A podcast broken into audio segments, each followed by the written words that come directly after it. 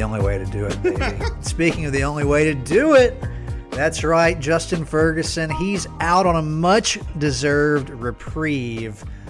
No worries, the reinforcements are here on the Auburn Observer podcast. I am Painter Sharpless, but more importantly, Justin Lee, Jordan Hill Painter of the OA News are here to take us down. Boys, how are we doing? Painter. We're doing great. It's great to be here. Doing Love great, it. man. Loving the I'm vibes. excited, man. We've got uh we got some flip flops and slides and no oh you got flip flops over there. You Yeah, kicked man. them off. I like Oh, that. yeah. Free toes here. That's how I like to do it. So we'll get into some meaty stuff. Uh we got uh you know it's it's kind of that time of the year, boys, where we're all you know, like a media days. Do I care about that? Mm, but at the same time, I'm ready for something to happen. It's right the dog days of summer, Painter.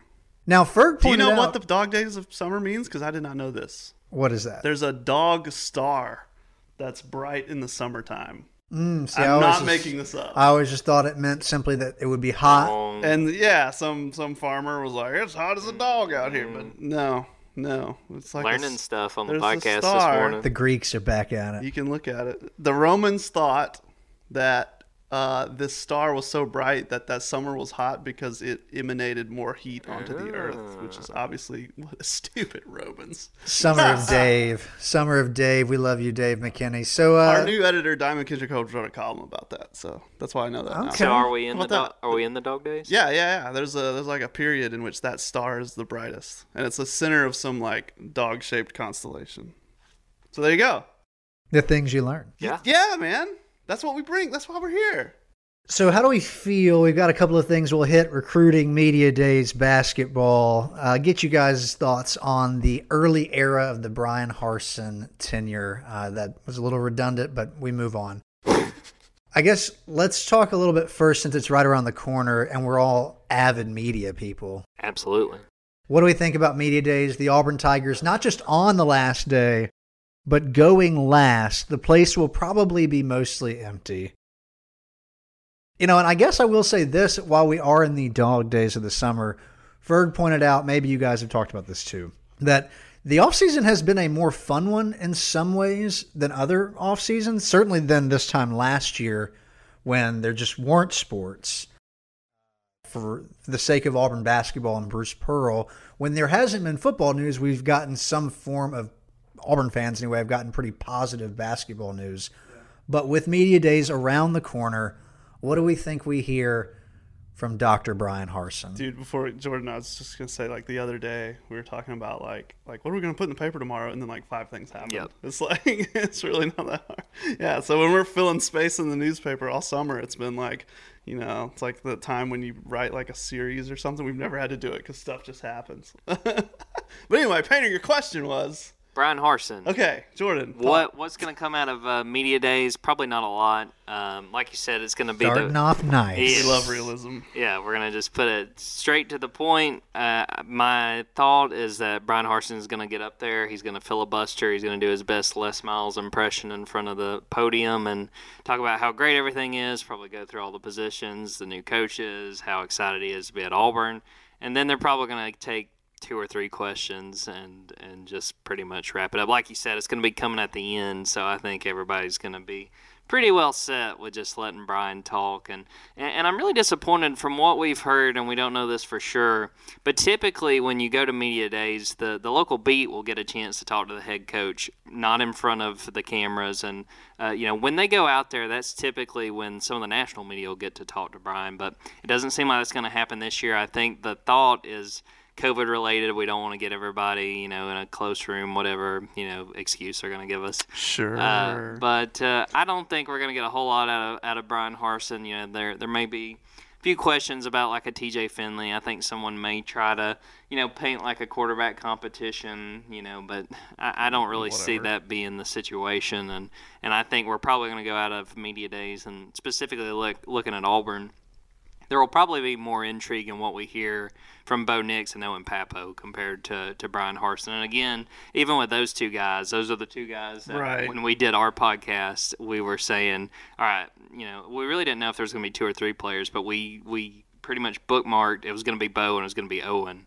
uh, as the two. So those are the two guys that I'd really be more interested in, in seeing what y'all they thought say. y'all thought it would be those guys before Yes. it was announced. Yeah. we were pretty sure it was gonna be Bo, Owen, and then I thought Anders. I Jor- said Nick Jordan thought Nick Brahms. We will never know. Yeah, but now they're just doing uh, two people two. instead of three. I think again to try to to limit the amount of people uh, that are going to be there. But um, I still don't think a lot's going to come out of what those guys say. But I Right. think compare You you bring the kids who are gonna Make no splashes, baby. yeah exactly put the team first, and they're gonna say all the right things because they're Bo and Owen, and they do all the right things. So And I will be interested in some of the stuff like Owen. You know, when we talked to him in the spring, I mean, he was he was excited about the weight program, and now he's had more Oh, of a summer. So let's talk to him about that.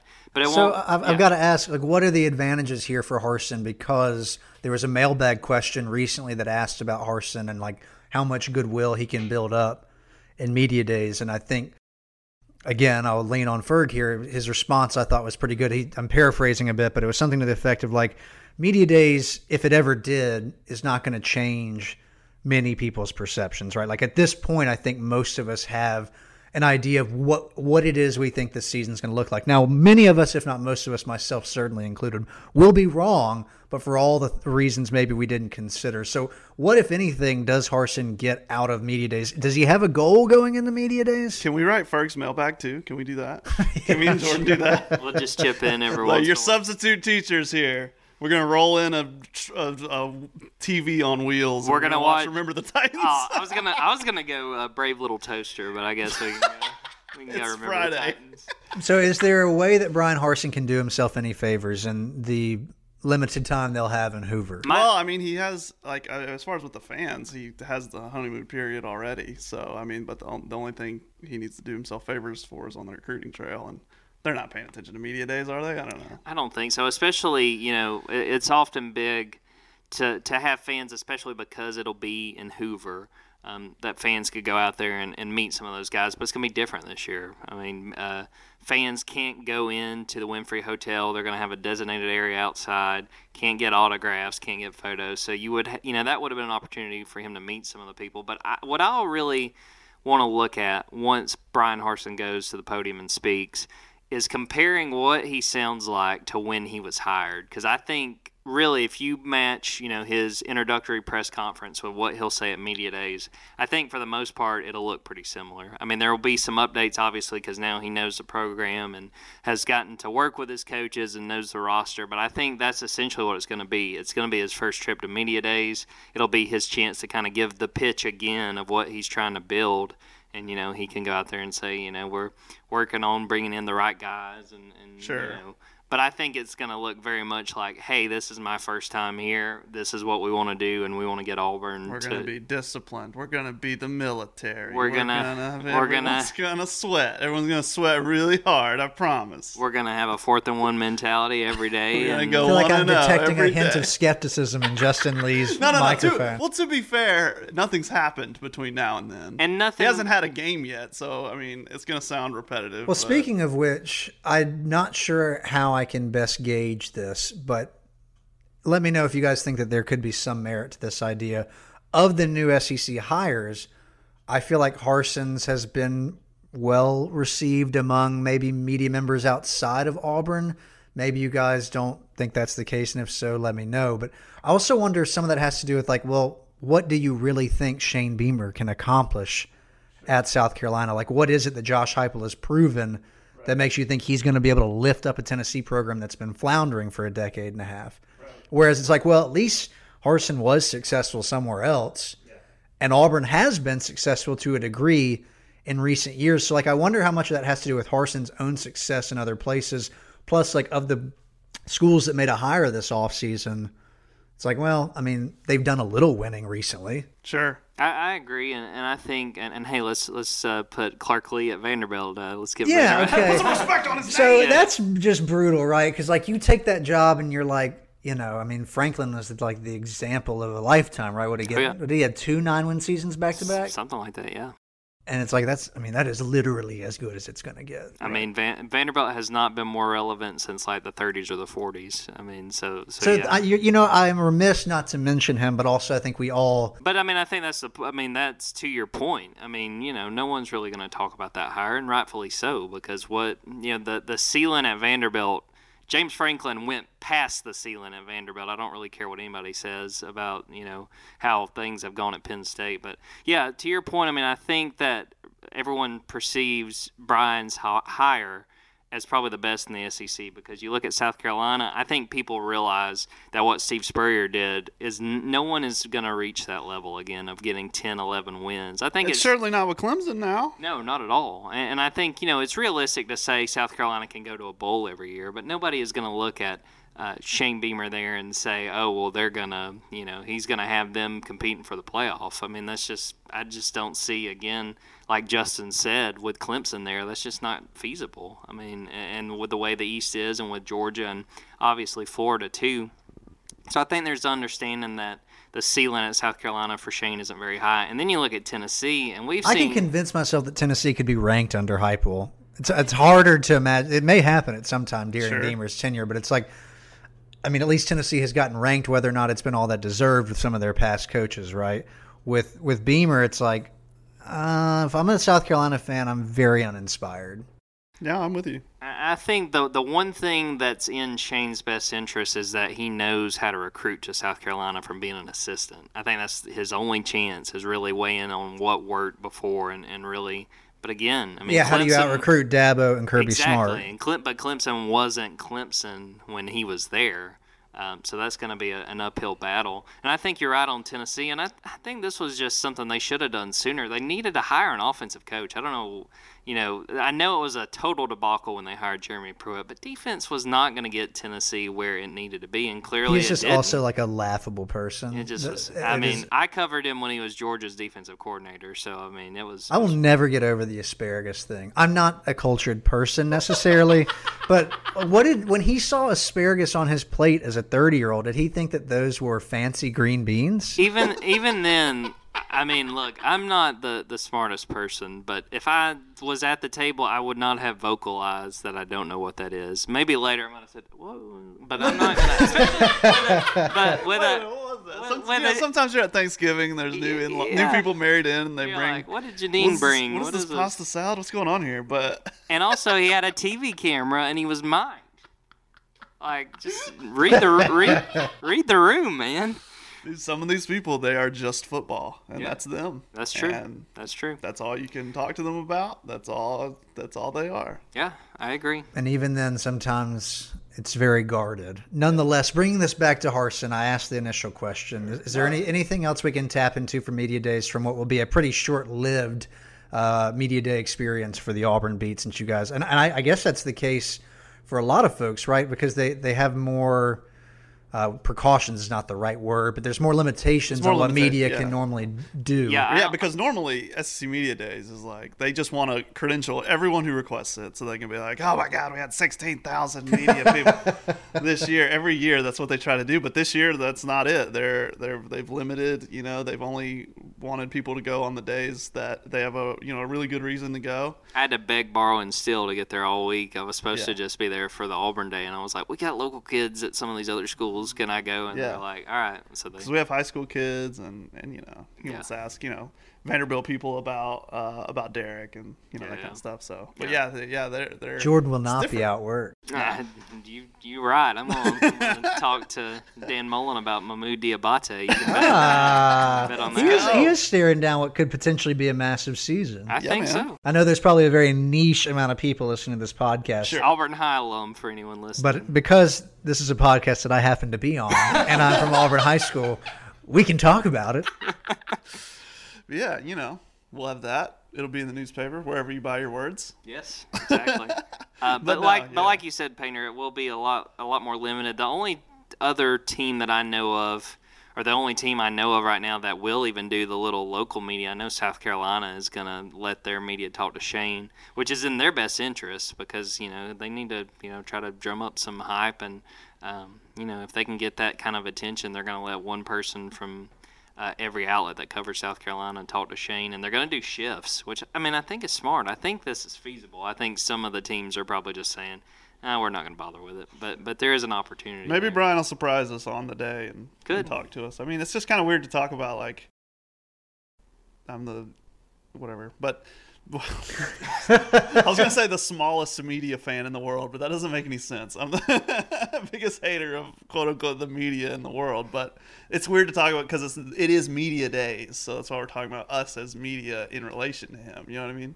What would you, how would you phrase that? And I, I do smallest think, media fan as much as one can, I think he's done a good job of endearing himself to the fan oh base. for the fan, yeah, Yeah. yeah. Now, all of that, and I've said this a number of times, so people listening might be annoyed at this, but it's like I, I still think it's true. As soon as we start playing games, none of that matters. No, right. But in the window of time, while you're, I think you already used this word, honeymooning Yeah. Right. with your new hire, and he hit all the right notes. Right. So Yeah. let's let's go unless there's anything else to add I don't think. from so. media days. Going, going let's up sort to of Happy Valley. Let's- transition and and how Harsin will handle that to how he'll handle the season and what you guys think the expectations are. The most common refrain I'm hearing, and this makes the most sense, is somewhere in the win total of six to eight. The the biggest optimist finding a way that Auburn gets to nine, which would be phenomenal, but I would think so. Yeah. given the teams they're up against, I find that hard to believe. And then there's a few folks who I've seen think not going to make a bowl. I think that's a little bit too pessimistic. Where do you guys tend to fall? Like I said, I imagine I know that it's probably somewhere in that six, seven, eight range. I think off the top of my head, I would. I'm seeing like eight and four because I, I think that the defense can be really good. I'm not convinced about the offense, and if something happens to Tank Bigsby, I think their running game is just. I don't think they have the horses to be able to keep up if Tank gets hurt. And, and you know, I mean, as good as Shaun Shivers and and you know, uh, Jarquez Hunter's a pretty promising true freshman, but that's that's just not a lot to lean on. Well, I mean, Tank, look at look at the way teams are winning football over the last couple seasons, and like running backs have been a part of that. But we've spent a huge amount of time over the last couple years talking more and more about record-setting seasons for quarterbacks and offenses. Lee, since I'm doing the whole prediction thing, would you mind giving me your two cents on what I consider to be? But still do it often. The laziest form of speaking into a microphone, which is asking people to you think? predict the future. What? Uh. Well, you know, it's it needs to be more than six because the coach just got fired for winning six games. yeah,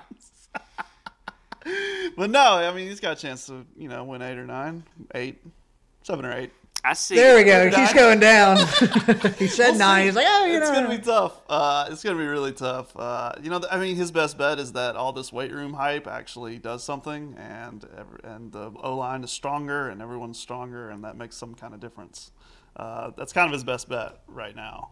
I feel like. of those games, what do we think? Like, because I think it would talk about getting a monkey off your back. If you in your first season can go to Death Valley uh, or go to Tiger Stadium and get a win and, and snap that streak, I think that would do a lot of good for a couple of reasons. And then the Penn State line is set somewhere around seven, seven and a half currently. That'll shift a little bit given that we'll have what a couple weeks of football under our belt by the time that game is played.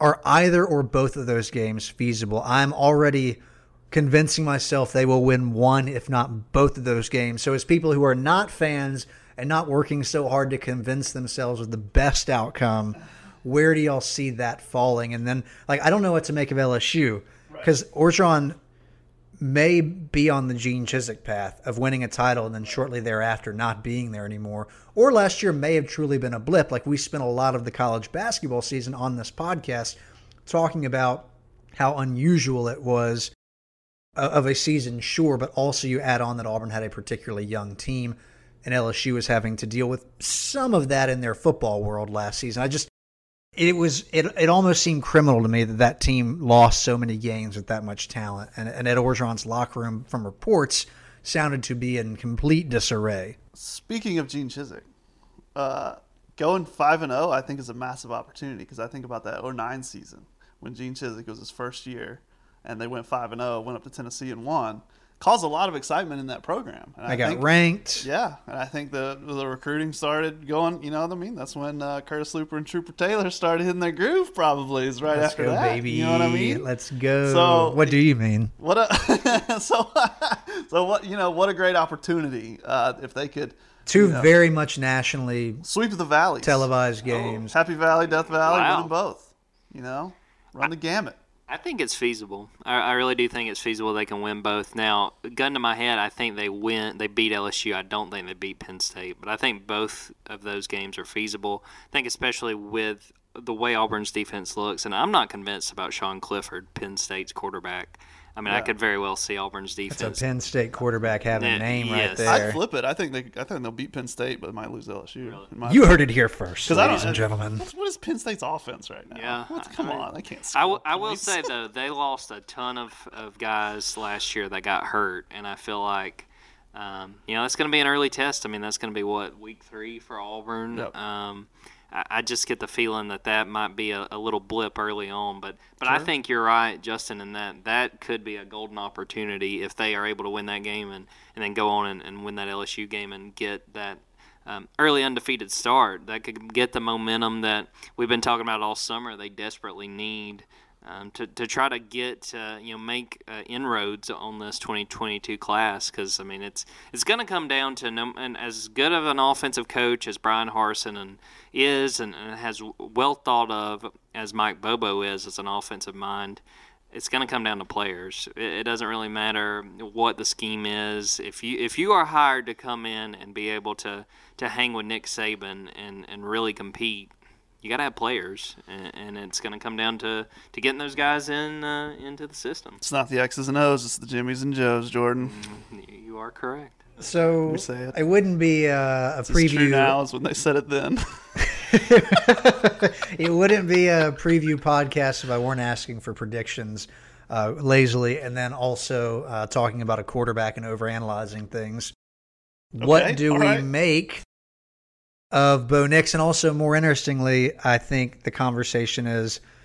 All right, media days. They're sending Bo Nix, which to me is just yet another signal that TJ Finley has a lot of work to do if he's going to become the starter. But one vibe I get, and this I don't think is unique to Bo, but like when a quarterback struggles, which he has, please pick it up, Bo. God, I've been getting absolutely murdered from my friends. This is your your success is my success, brother. I, I am curious though, like what other quarterbacks in Auburn history do they think would have fared better? Certainly in their freshman season, we could probably pick more on that sophomore season where he still didn't hit the 60% completion mark. He had a truly horrific South Carolina game. I think it has been pointed out to me whenever I start piling on Bo for the South Carolina game, it's inexplicable why the play calls continued to be passing calls, but I digress. He didn't play well in that game. I think I think about the Tennessee game because it is hard, you know, wins and losses often get put on one person or the coach and like it's often unfair to do that. But the South Carolina game was one where it's like, wow, Bo really did not help the Right. team. Mm-hmm. And I think about that 2018 Tennessee loss at home, and it's like, wow, Jarrett Stidham Yeah. really did not help Yeah. Yeah. that Yeah, team. Chad, for whatever reason, went into that game saying, "Hey, we got to throw to win." And if he ran the ball ten more times, they'd have won the game. You're right. It almost felt like proving a point. So this is a long, winding, very narcissistic way of allowing myself to talk to basically pose the question of what is a better alternative to Bo Nix in your first two years of his career, and like why is there always this idea that the backup is going to be your savior? Yeah, I mean, not everybody's going to be Tua or Trevor. Like, I mean, I guess people maybe maybe the recency of of, of Tua and Jalen's instant impact over there. We talk a lot about how Alabama's success. I feel like It impacts. has you know, eroded fans' the sanity of, thinking. of And I- fans everywhere. They don't like it. They don't like it. Yeah, sure, and maybe not just Auburn, but certainly here. yeah, I don't think any Uh, any but- place more than here. Yeah. Oh yeah. Right, right. Uh, but I mean, my thing is, is you know, when, the thing about T.J. Finley that people people don't kind of think about is that he had a COVID year last year, so he's really coming in as a freshman. And people are like, "Oh, is he coming in to replace Bo Nix?" I'm like, "Bro, he might be coming in. Is he coming in to compete with Bo Nix? Like, he might be coming in to compete with Dematrius Davis." You know what I mean? And like you said, the the Bo going to media days is the other thing. But like if you're an Auburn fan, man, your best chance, like we're talking about, to win eight or nine games is Bo Nix. Yes. that's it.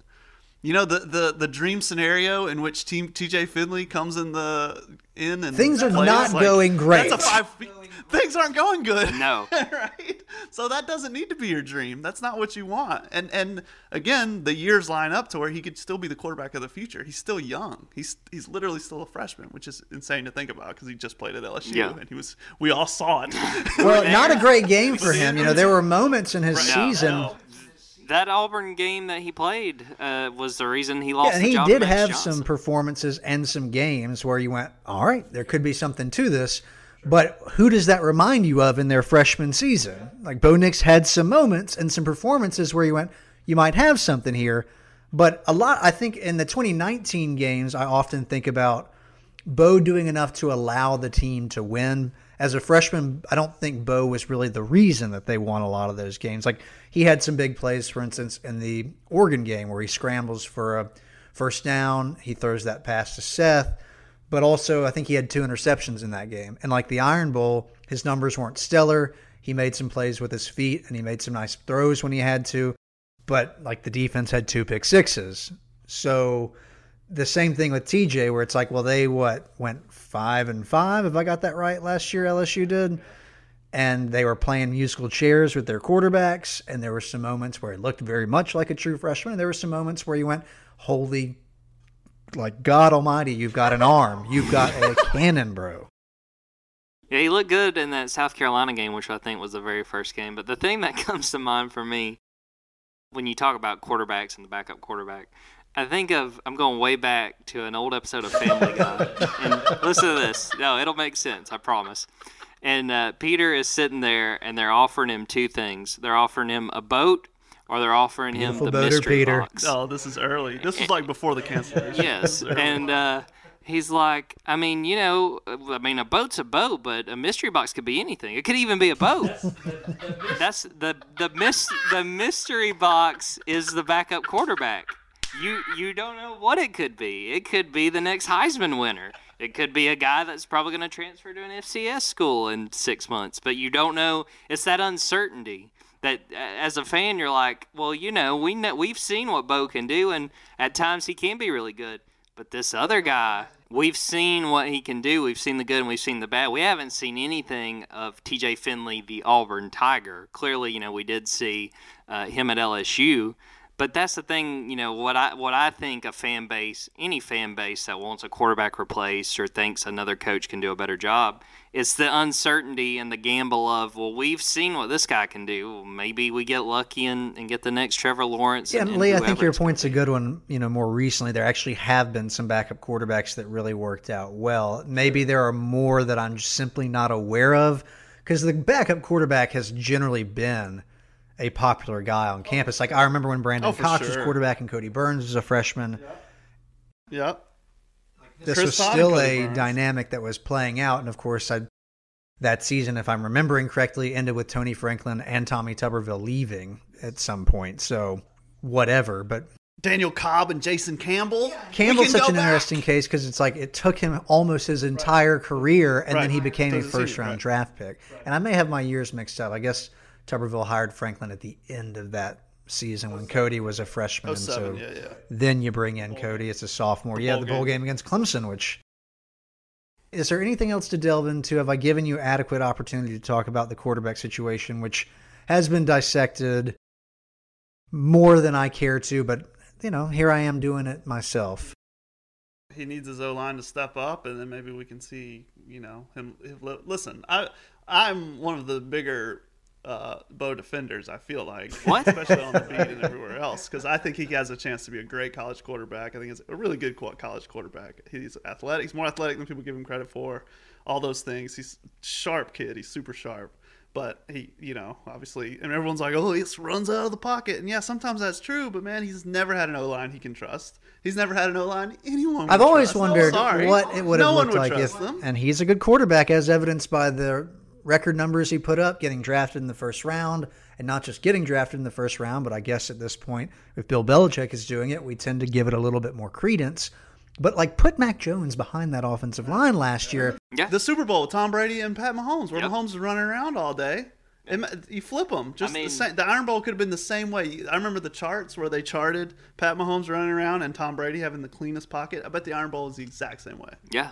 The two things kind of going off of what Justin just said that I think of. One is that, you know, sacks and, and poor quarterback play is not always solely on the quarterback. Sure, I mean, there are things we can point to specific things and say this is something Bo, this was a mistake Bo made. Sure. But with offensive line and things like that, you got to keep that in mind.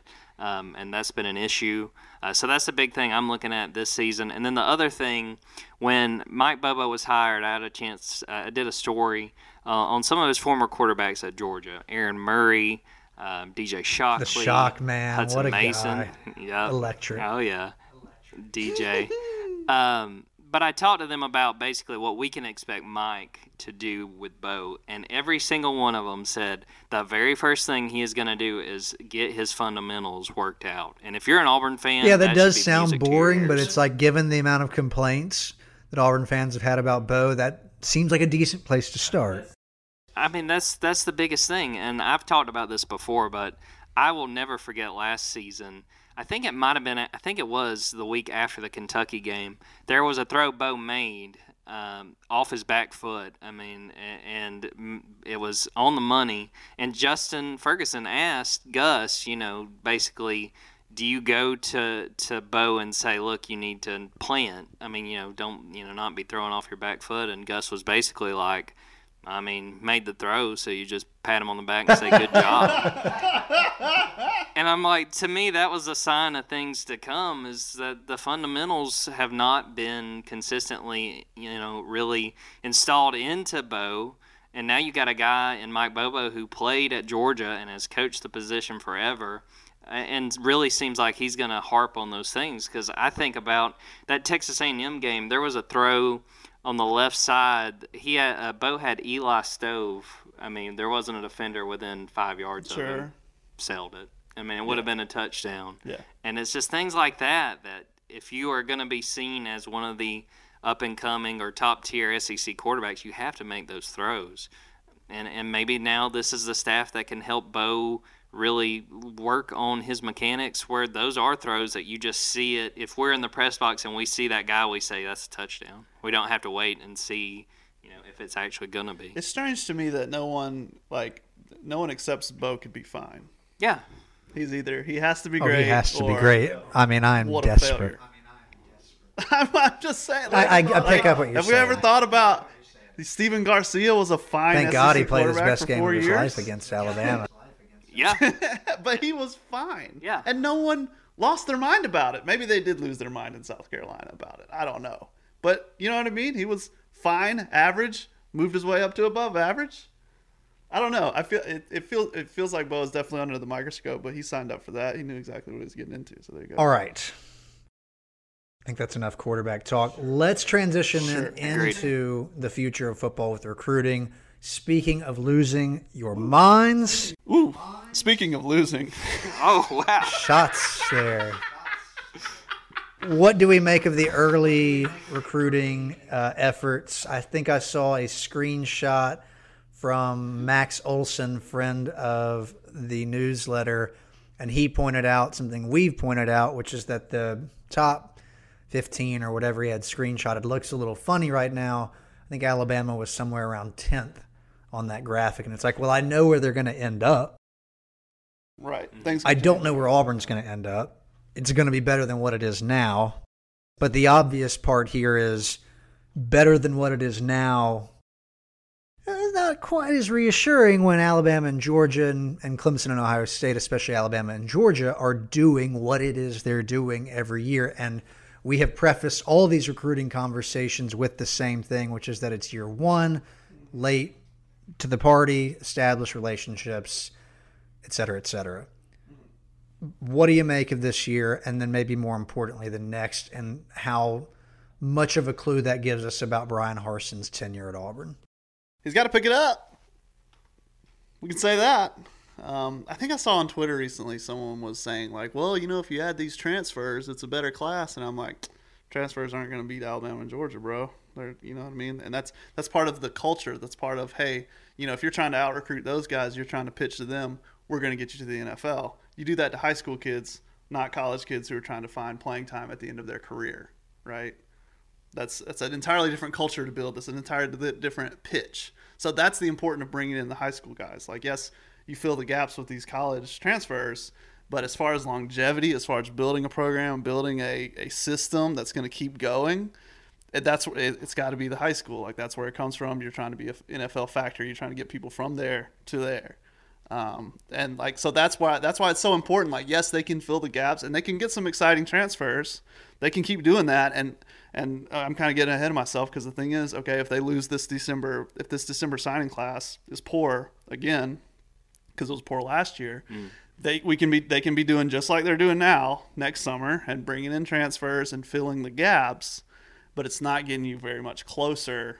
You know, you're you're plugging gaps in the dam. It's not getting you closer to where you want to go. It's a band aid on a bullet wound. Yeah, like yeah. So you, you, you need to you, you got to get some some bell cows in here. You've got to you've got to figure out what your pitch is. You've got to figure out what makes you different, what sets you apart um, and you've got to bring in some of those guys who are going to be the pod Pipers, who are going to be exciting, and maybe some of those guys are around the corner, uh, but they're they're not here right now. Yeah, I think to to Justin's point, they've started off really slow, and you know I'm sure you guys have talked about this on the podcast that there were things you know against them. One in hiring, you know, Harsin doesn't have direct ties to Southeast as far and as. I always recruiting. wonder, like that has to matter to some extent, but like Nick Saban coached at Michigan State Urban Meyer coached at what Bowling Green and, and Utah State, and it's like, well, those are probably the two most prolific of the last 25 years in the conference. So it can work. I am using the two most extreme examples, though.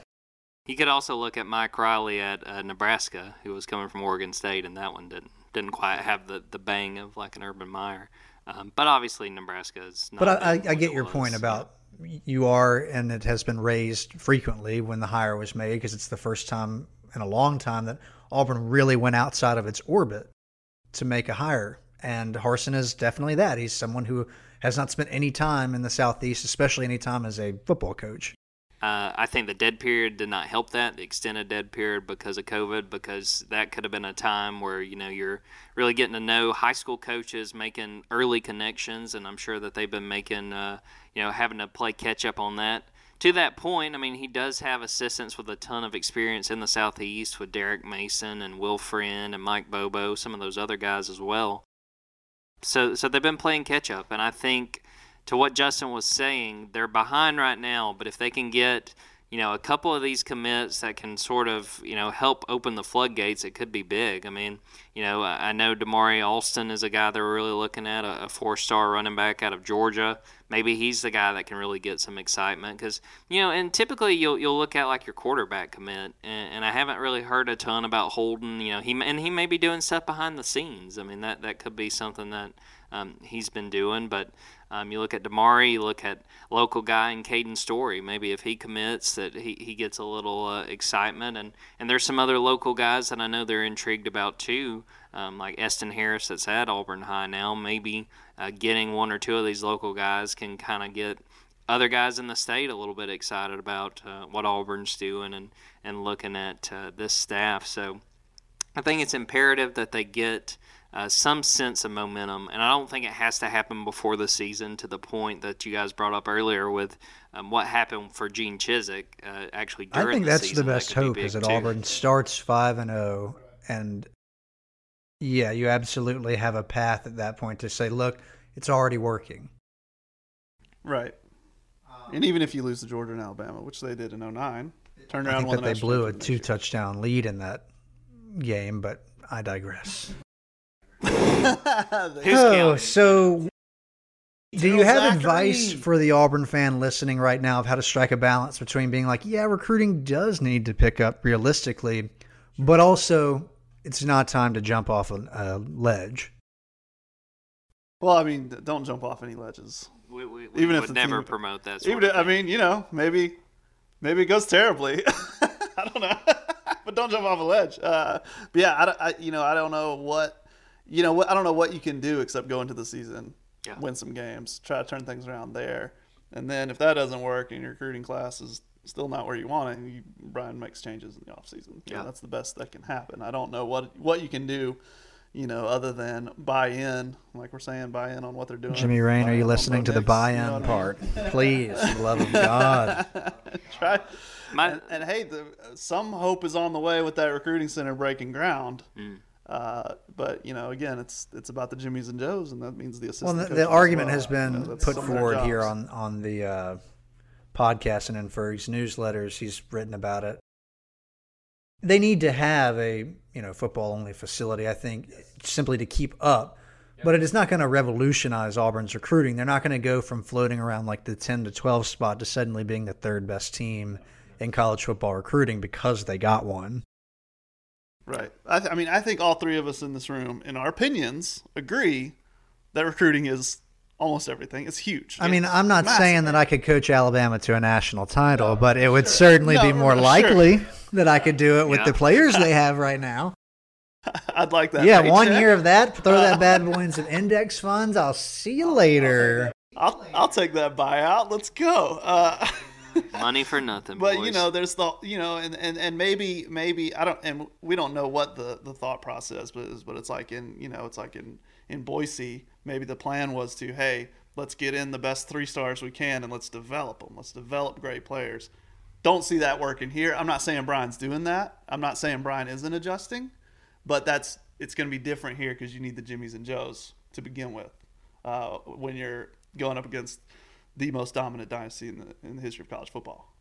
yeah, no, no small feat there. Yeah, Um, you got you got to have Jimmys and Joes. My my thing to the point that you were bringing up, Painter, as far as like the fan perspective, my advice as far as this specific recruiting class is to keep up with it like you would if you had stock in the stock market. You don't go freaking out when it's too early. I love this. You just, Family I mean, you just monitor stocks. it. Yeah. No, it's a good point. I think it's right. We're, Auburn is If it goes up a little bit, you're playing the long game with a mind. new hire. If you expected a national title in year one, well, you had that in Gus Malzahn almost. Yeah. And then we know how Yeah. the rest of that tenure went. but it's but it's atypical. It's not. They had, they had their worst season historically in 60 years and followed it up by one of the best. Yeah. You're saying the kick six and the prayers are Never- atypical Yeah. stuff. Uh, Yeah, is there anything no. else in the world of football we want to hit? I've asked you guys about predictions. I've asked you guys about media days, what to do with the thought on both Bo Nixon and to some extent TJ Finley, uh, D Davis. I guess since we talked, I mean, it would probably be anything there. Go. I mean, I think uh, since Finley moved in, it seems to be the the focus shifted from the fan base. Uh, if they were talking about any sort of backup, Oh, because it get the right? shiny Like new Davis toy. is now already old news. Yeah, but I mean, yeah. I'd say patience with Davis. I mean, because if if he does have a, a future as far as a starting quarterback at Auburn, it, it's going to take him some time. the only thing about football is we're ready for it, man. We were. Big Cat Week, Big- Big We're- Cat Weekend coming up. Oh yeah, yeah. Big Cat Weekend. There's an opportunity to gain some ground. Yep. There's a, uh, you know, I don't know how many they're gonna land on a, you know, chill vibe barbecue. That was an deal. Did you see incredible quote. Whoever that source was, respect. A source. I really. Auburn Which coach do I want it to be most to have phrased it that way? I'll have to think about that. Chill vibe barbecue type deal. And I I said on Twitter, man, I'm a chill vibe barbecue type deal. Type If you're guy. not- so I, I mean, could I'm hear- all about it. What's wrong? I could hear Mike Bobo. I could hear Mike Bobo in that South Georgia accent. That's cool. But yeah, Barbecue. you could pick up guys there, and like you said, uh, And in the Caden goal, Big Cat usually and, like uh, yeah, they'd love to land some commitments, but they are trying to. Like, I don't even know how much they are expecting to land commitments on that weekend. And there'll be a lot of 2023s and 2024s there. It's it's about building for the future. So, um, but I mean, at, at once upon a time, it was a big deal. Pie eating contest. Lake Lake Seastrunk, Toomer's Corner, calling out Nick Saban. that was man. wild. It was a He story. didn't even come here. didn't even come. But uh, yeah, it- once upon a time. Mike Dyer, real deal. Marcus Lattimore, and Lake Seastrunk, almost all in one. We were talking about the other day. Was, was it Nathan? Nathan, Yep. yeah, almost all three That of would those in have one been class. so wild. uh, defense looks good. We did our draft recently. Ferg and I did. sure. I dominated Ferg as I do in all things sports related. I've got lots Yeah, of large obviously. defensive linemen, an incredible defensive back group. He did snag both the linebackers, so that is interesting for me. You, you got to be excited about what Easton's doing, and you got to be The excited about secondary looks wildly promising. And then you got Owen in the middle. Yes. That's what I'm saying. You go up to Happy Valley, man. They, they better not score more than 14. But yeah, uh, the secondary seemingly the brightest spot on the roster, or is it the two so. and Owen and the the leading tackler Zakoby? Uh, think- linebackers, I think, is solid, but I mean, you know, you got to Roger. You got to. That's your highest. That's your top and then draft pick right Pritchett now. Pritchett certainly Roger. seems capable of popping. Yeah. Mm. I'd be Smoke. curious about like if Drayshawn Miller gets drafted. I won't be surprised. Yeah, I would say secondary between them and linebacker a little bit more. But I mean, you got two two guys that are coming back that had over 100 tackles at linebacker. That's nothing to sneeze at either. Let's take a quick moment here to just let the folks know if you're not already, you need to be rating, reviewing, subscribing. We love, we love it when you subscribe to the Auburn Observer. But you can also subscribe to the great work of the OA News, ladies and gentlemen. Ladies and gentlemen, I give you Jordan and Justin. Jordan and Justin, how is it that people can support the great work happening at the Opelika Auburn A News? little website I like to call oanow.com slash That's right. subscribe. That's right. no, man. Hey, man, we're doing. We're, it's a good time, and we we do our own podcast. It's on Spotify. It's on all the things. OA News Overtime. Wherever you listen to your Uh, podcast. you find it. Yeah, and and the newspaper wherever you buy your words, uh, as Justin likes to say.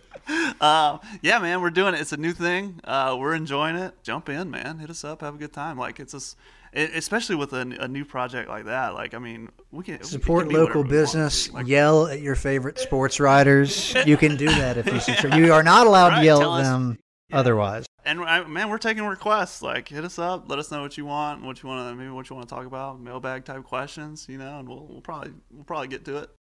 One thing I want to kind of talk about a little bit is like, so you know, you guys are doing it's a digital offering, what you guys do, right? And I mean, we've got that, you know, and I just want you know people to know that it's like, hey, we, and we've got pretty comparable annual subscriptions. You know, you guys are a year for sixty, right? You can get the OA News for something like that. We run deals all the time. Yeah. You can get six months for a buck sometimes uh, when we're doing our you know our drives. But there's a very comparable digital subscription uh, avenue that get you a login, get you behind the paywall. But then it also has the e edition, which a lot of people really like, which is the it's the digital paper, but then you can you can see you can see the paper digitally. The whole, Flip the whole thing. So you can flip through it and and- pinch to zoom and do all that if you want. And then uh, you know, and then and then everything else. and then the news, and then restaurants. and Good. restaurants. You guys already made it Well, to. Uh, Whataburger's Water- I opening, figure man. you did, Lee. Buc-ee's. We have. We How both was the went over line? there How are we other day and had doing? lunch. I was there last night. I figured the first couple Oh, of the line's months would still be a pretty thing. wild. The line's still a thing, but go. they came prepared. But they're like quadruple staffed in there. There's like. I was impressed. We went. through. we went and sat in, and uh, didn't Worth take the wait, eh? long. I was. Yeah. I was. I was ready for like. I thought so. Yeah. push and you know we're, we're I don't know a lot of things are going on there's a lot of moves going on but uh, you know we're doing what we can We here at the OA News are making money moves. I don't know about everybody else. and I'm doing what I can to kind of you know get a seat at the table and we're gonna we're gonna we've got some things coming up but uh, we're, we're gonna evolve we're gonna be uh, just like you guys are the new age you know pioneers you know we're trying to we're trying to how are we gonna get the print newspaper how are we gonna drive that into this Call me direction, Davy too? Crockett. That's what- OANow.com is where you can find their excellent work. So let's transition into basketball. What do we think? It has been something that has made the offseason an absolute pleasure. I'm expecting nothing short of a national title. They really ought to, I think, make the second. I mean, get weekend of the excited. tournament. At least I think that should generally be the goal. And then from there, for a team that Bruce Pearl generally stockpiles with talent, it is sort of a crapshoot, right? Like you look at UCLA, they just kept riding that wave. So, with that said, with certainly Alabama looks to be one of the more formidable teams. LSU, I'm kind of surprised at this point that Will Wade hasn't managed to cross the finish line and like win a conference title yet, but he seems to be knocking at the door. Feeling kind of uninspired at Florida, but I'm pretty sure they extended Mike White recently, so good for them. Um, Calipari, they'll be back at it this year. So, like, I mean, they, there may be, I don't know, seven to nine teams in the tournament. Like, that sounds like an insane number, but it is very possible that that the league has a record-setting number of teams in the tournament this year. Auburn, I think it's safe to say, has its most talented team ever. The player you're most excited to watch is Jabari. I think people. It's it's kind of. He seems like kind of an understated guy. Like, we have forgotten hype about a top Sharife five had. player in the country. But uh, I think Yeah, Yeah. A lot of I stuff has maybe just 'cause happened too this offseason. The and, you movement know, has been not- great. Sure, but uh, Yeah, I think it's people whenever you him, say that gonna fall in love answer, it's like, well, yeah, you're going with the highest rated player in program history. It's like, I know that's not like going to surprise anybody, but they've not ever had some. There's actually a, a kind of significant drop off in the ranking the 24 7 sport composite of Jabari to like Sharife and Walker Kessler. So, I mean, and, and Ferg did a nice story recently listing some other guys who were the what the fourth best player coming out of high school, and like some of those names are DeAndre Ayton among others. Uh, is your answer the same? Is it? You, I, I I know that's not going to be a hot it's take. Yeah. I, I mean, I think, you know, I had a chance to watch um, when they played for the state title, uh, Sandy Creek, and I mean, it was just, he was clearly a man amongst boys. I mean, even just watching him warm up, you're like, man, this, and then he went out there and hit threes early on and really carried Sandy Creek in that state championship game, which I'm sure he did all year. But, I mean, you see the potential Jordan in a Hill big man telling like Sandy that, Creek to shoot. step it up. I mean, yeah, they, hey man, they didn't win. They didn't win the title. I mean, Uh, can't- Wendell can't Green win with just Jr., one guy. I'm someone just- I'm extremely excited to watch. And then selfishly, I may not. I don't think there's anyone on the team that I want to have more success than Allen Flanagan because I think he is going to be the alpha of the team this year. Could work himself into the first round of the draft. Fingers crossed if things break right for him. He got, I think, a raw deal based on playing out of position, and Auburn fans sort of let him know it. Uh, so among some of those guys, or any that I did mention, I think Jabari speaks for itself. It's like you may have, and, and it seems like Auburn's going to have two first round, one and done draft prospects this year. But in Jabari, I mean, it, it might be a different thing where you're talking about could this guy potentially work himself like Isaac Okoro did into the top five of the draft as a one and done prospect. So outside of Jabari, any players that you're really like, man, like the season and all of its success could hinge upon their play. I just I think I just like how the roster is built because remember remember this time last year, Painter, me and you were talking, and I remember talking about like we're talking about how excited everyone was for Sharife, and it was like, hey man, you know, Georgia had Anthony, what's his name? Anthony? Edwards. Anthony Edwards. not yeah. to be confused with Loachapoka basketball coach Anthony Edwards. They had Anthony Edwards, and he was the number one overall pick, and they didn't do so hot. Like No. it doesn't, you know, the the, the, the talent. You know, you can have a, a star talent and still not be very, you know, like Sharife and JT Thor who's shooting up all the things. So, but the way this team is built, I like it better than the way the team was built last year. I think they can sustain huge. some I injuries think too. having the veterans and like when, yeah, Yeah. I think Wendell and Zep having the veterans back there. I think having The Allen defense in should be better. position. Yeah. in part because of that, and, and then I think in part like that's why you go out and get Zep. You've got more depth at your guard spot now, right? And you've never had. I don't. I Devin genuinely do not anymore. know if they're all three healthy. Opposing coaches, pick your poison: Jabari Walker and Jaylin Williams, and, and like Jaylin was your most consistent player last year. I don't know what other like what are people going to do really with that? well. It seems to scream mismatches everywhere, no Right, matter and if you're dipping. Because I guess Jaylin's probably going to be the first guy off the bench. Probably, Mm, yeah, probably. That makes sense. because he, he's willing to do it. Yeah. But uh, yeah, I mean, just the way the team's built, I think is the the most exciting thing. And they're still new, so there still might be growing pains. You know. What do y'all Um, think but- about the prospect? The way this is an built, idea that a friend of the newsletter, Alston Ivy, and I have talked about a good bit. Devin Cambridge has frustrated me at times as a player, and then some games he goes out and can't miss. The consistency hasn't been there. Would like to see him get a little bit better from the free throw line. I'm criticizing someone who's way better of an athlete and basketball player than I could ever dream to be.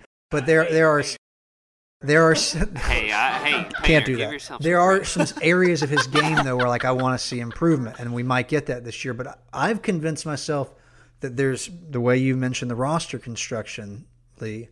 Like Devin Cambridge may have an absolutely fantastic year because I think his role might be a little smaller, but other defenses are going to be keyed in on Jabari, Allen, Walker, maybe Green or Katie. It's like I think if you're a guy like Devin Cambridge or even Chris Moore a little bit farther down the bench, this could be a massive season for you and, in what could be a more limited role. by stocking Chris Moore. Uh, but yeah, like I mean, now Devin's more in that Malik Dunbar spot, that spark plug guy, and that that guy who, like you said, everyone's looking at somebody else. Um, yeah, I think that'd be big for Devin. And uh, you know, and if if he has a hot gonna- night, yeah, he has a gonna hot make night. or break the- the team more than kill him. It doesn't. It's not. It's not the end of the world. Yeah, but I- but you expect him to take a step forward, especially like because remember remember he's a freshman. It was just like His splits, his splits at were home, something to missing behold. everything. on Simply amazing. yeah. So, but as you get older, you expect that to, to level out more. So I think I think that's perfectly fine to expect. You're a Georgia boy. you know, what in better the world is Tom from Crean the road this doing? for sure? But I think to the point about Devin and even talking about Allen Flanagan getting to play in position, I think that it can it the the roster makeup to what Justin was saying, I think can benefit everybody. It may make some people's roles smaller than they were last year, but it can it really can help Bruce optimize what these guys are good at. And that's the thing I'm most excited to see is sort of him figuring out what's the optimal lineup. Again, who who makes the most sense coming off the bench, and and can we make the most of like you guys have said, this could be the most talented roster that Bruce has ever had. I think I'm actually more eager to be back in Auburn Arena this year, given what's at stake and what I think is, uh, you know, achievable for the basketball team, and also that it has become, in some exciting moments, one of the harder places to play, certainly in the league. And there have been some national broadcasters who have made the claim that it is one of the harder places to play in college basketball, which is something that I would have thought was a really bad joke. Has there ever been more excitement all year long, including, of course, the off season, than this one? And I think the thing, having covered this past basketball season, like just comparing that atmosphere, which man, I drew a great year to start on the Auburn beat. I mean, covering Auburn Auburn men's basketball when there could be no fans in Auburn Arena, like it was like you could hear a pin drop, and and like some of them because. I mean, obviously they couldn't be there with, with COVID, but to compare that to what this season could be, I mean, I'm right there with you you got to admit, if you're an Auburn fan, as high as expectations might be for Bryan Harsin, this is starting over. Uh, well, I think that's probably a fine place to leave basketball, unless there's anything else you guys wanted to interject on. By that stock. Lee, let's talk about something that Ferg and I cannot talk about because we do not cover it. And me covering anything is sort of funny to think about. But Brother. Ferg is very transparent that he focuses on football and basketball, tries to st- stay in his lane, if you will. Auburn has one of literally the best gymnasts in the world. And thank God she's also going to be able to benefit off of name, image, and likeness. That timing is working out nicely for her. Fill folks in, if you would, Yes. on what her career has looked like to this point and what it is they are going to get to watch with Jeff Graves' squad. Suni Lee is the best, and you'll you'll see it soon at the Olympics. She's contending for gold on bars. She's the best in the world on bars, which is one of the four events in gymnastics. Uh, I don't know how far we want to dumb it down, uh, but you know she's she's in Tokyo. Uh, they landed there the, like yesterday. She, you know what's sad is she was on Instagram Live last night. I jumped there for one second, but it, because I had read an article about, and and it's it's funny. It's actually in print today in the OA News. It was- Wow. it was a wire story about how the athletes the athletes like can't have fun or anything but apparently they can't even like tour Quite Tokyo literally or back do any in of the fun stuff like they're just it's hitting Tokyo really hard. You're talking about the most densely populated city in the world, right? So, uh, yeah, they they're just like we're bored. We're in our hotel room. There's nothing we can do. Uh, so, but yeah, so all the athletes are just kind of bored right now. But yeah, she's there for anyone you know who's not familiar. I mean, this is the gymnastics team. Like she's on the squad, the one of six. You know, the the, the biggest spot, and uh, and yeah, and she's she's going to be their bar specialist. Uh, they wholly intend to throw her out there to win gold on bars. Simone Biles is the best in the world at everything else. Uh, she could also medal on beam. Beam is her second best event. She's really good at it. Um, yeah, so uh, Simone will probably win gold on all the others. That's her goal. That you know, that's going to be Team USA's Team USA's vision. You know, the committee and everyone would be for Simone to win gold on everything, and then Suni to win gold on bars. And but Suni could win like bronze or silver on beam behind behind uh, Simone. Anyway, all that to say is she's really good and she's going to be a star. And it's a everyone you know, and, this is Not the Olympics on ABC, NBC. not Uh, the CBS. first thing she has, like the Fierce Five, like this is the whole thing. Uh, but yeah, so she has qualification. There's qualification on Sunday, which is I'm gonna preview that a little bit more later. But like, it's almost a weird thing where she's gonna be competing with her own teammates because the top two only two from each country get to compete later in the individual thing. Whatever, it's not important. So it's kind of backwards. It's kind of counterintuitive because they do the team finals first. So they do the team, Team USA versus Team China, Team Everybody, Team Russia first. That's the first thing they do. They get that done, and then they do all the individual who's going to win gold on all the individual stuff. Um, so and in so in in, in that team final, uh, she'll throw bars, she'll throw beam, she might throw a couple the other two. Uh, depending on how they shake down, she'll definitely throw those two. Though she might be sidelined on the other ones because it's an individual thing. Then you go when you when they go to the individual thing, it's a team thing, I should say. Then they go to the individual. Then she'll throw all the events and see how she go, does in all around. See if she can win again. See if she can do it again, winning uh, gold on on bars and and and medaling on beam again. But uh, yeah, but she's signed to Auburn. All this stuff is going to happen at like four in the morning. I'm planning on waking up and like I'm not sure. I've got to like look up to how people cover this stuff because I've never done this before. But like I'm, we're gonna spoil it. Like I'm gonna watch it live, find whatever feed I got to find, and I'm just gonna We'll do it live. Live, do it all live, and it's gonna be four in the morning. Cause, cause, yeah, exactly. Uh, Sting, uh, because because NBC is gonna play it later in prime time, but you know I don't care about It's that. old So- news. So Jeff's brother Jess coaches in Minnesota, and that and he's her coach, and so like you said with NIL, like you know we joke, but like the timing was so perfect, and uh, because she's gonna blow up, her Instagram followers are gonna double. here Quite jealous. soon as she's on Get your bread. Yeah, and she's gonna have over a million. You know what I mean? It's, but it, it comes at a perfect time because we've, you know, I wrote a story kind of comparing it. One of her Team USA teammates is MyKayla Skinner, who's older. She's like 24. She was on the team, Olympic team five years ago. Should be four, but we had a delay, right? So in 2016, she was much younger. So I guess she was, she was 19 or whatever. But she, uh, she went to the Olympics and she had to make a choice. She had to decide whether she was going to take this endorsement money, do stuff like, you know, do all the endorsement stuff, or keep her college eligibility and go to Utah. She decided to stay in college. Go to she she talked to like agents and they actually weighed the finances of like what's better for me. It was better for her to go to Utah and and she won an, a couple NCAA championships and now she's back on the team. Uh, but but uh, Jordyn Wieber went to the Olympics in in uh, whatever year that was, 2008 or 2012.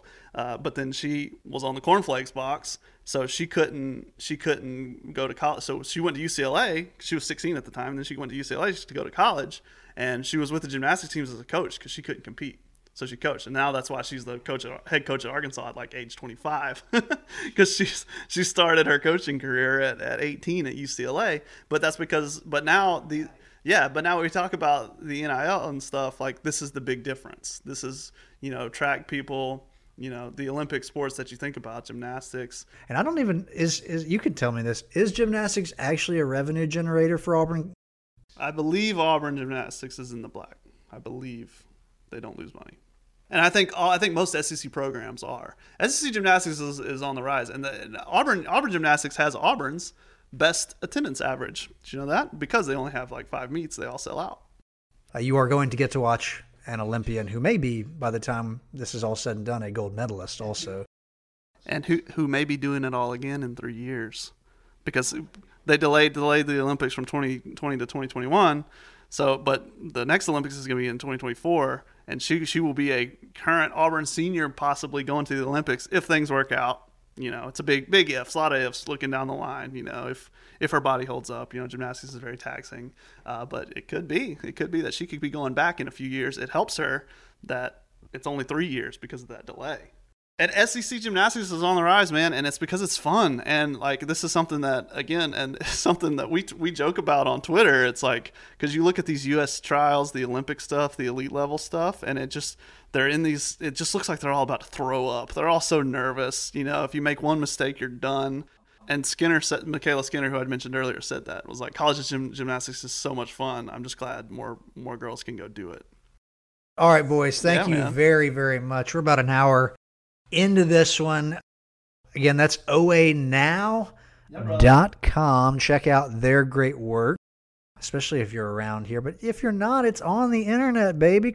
We will check back in with the inner circle midweek.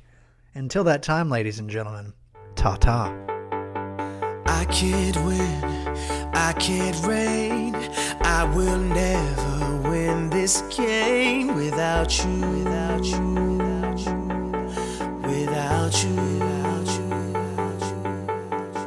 I am lost, I am vain.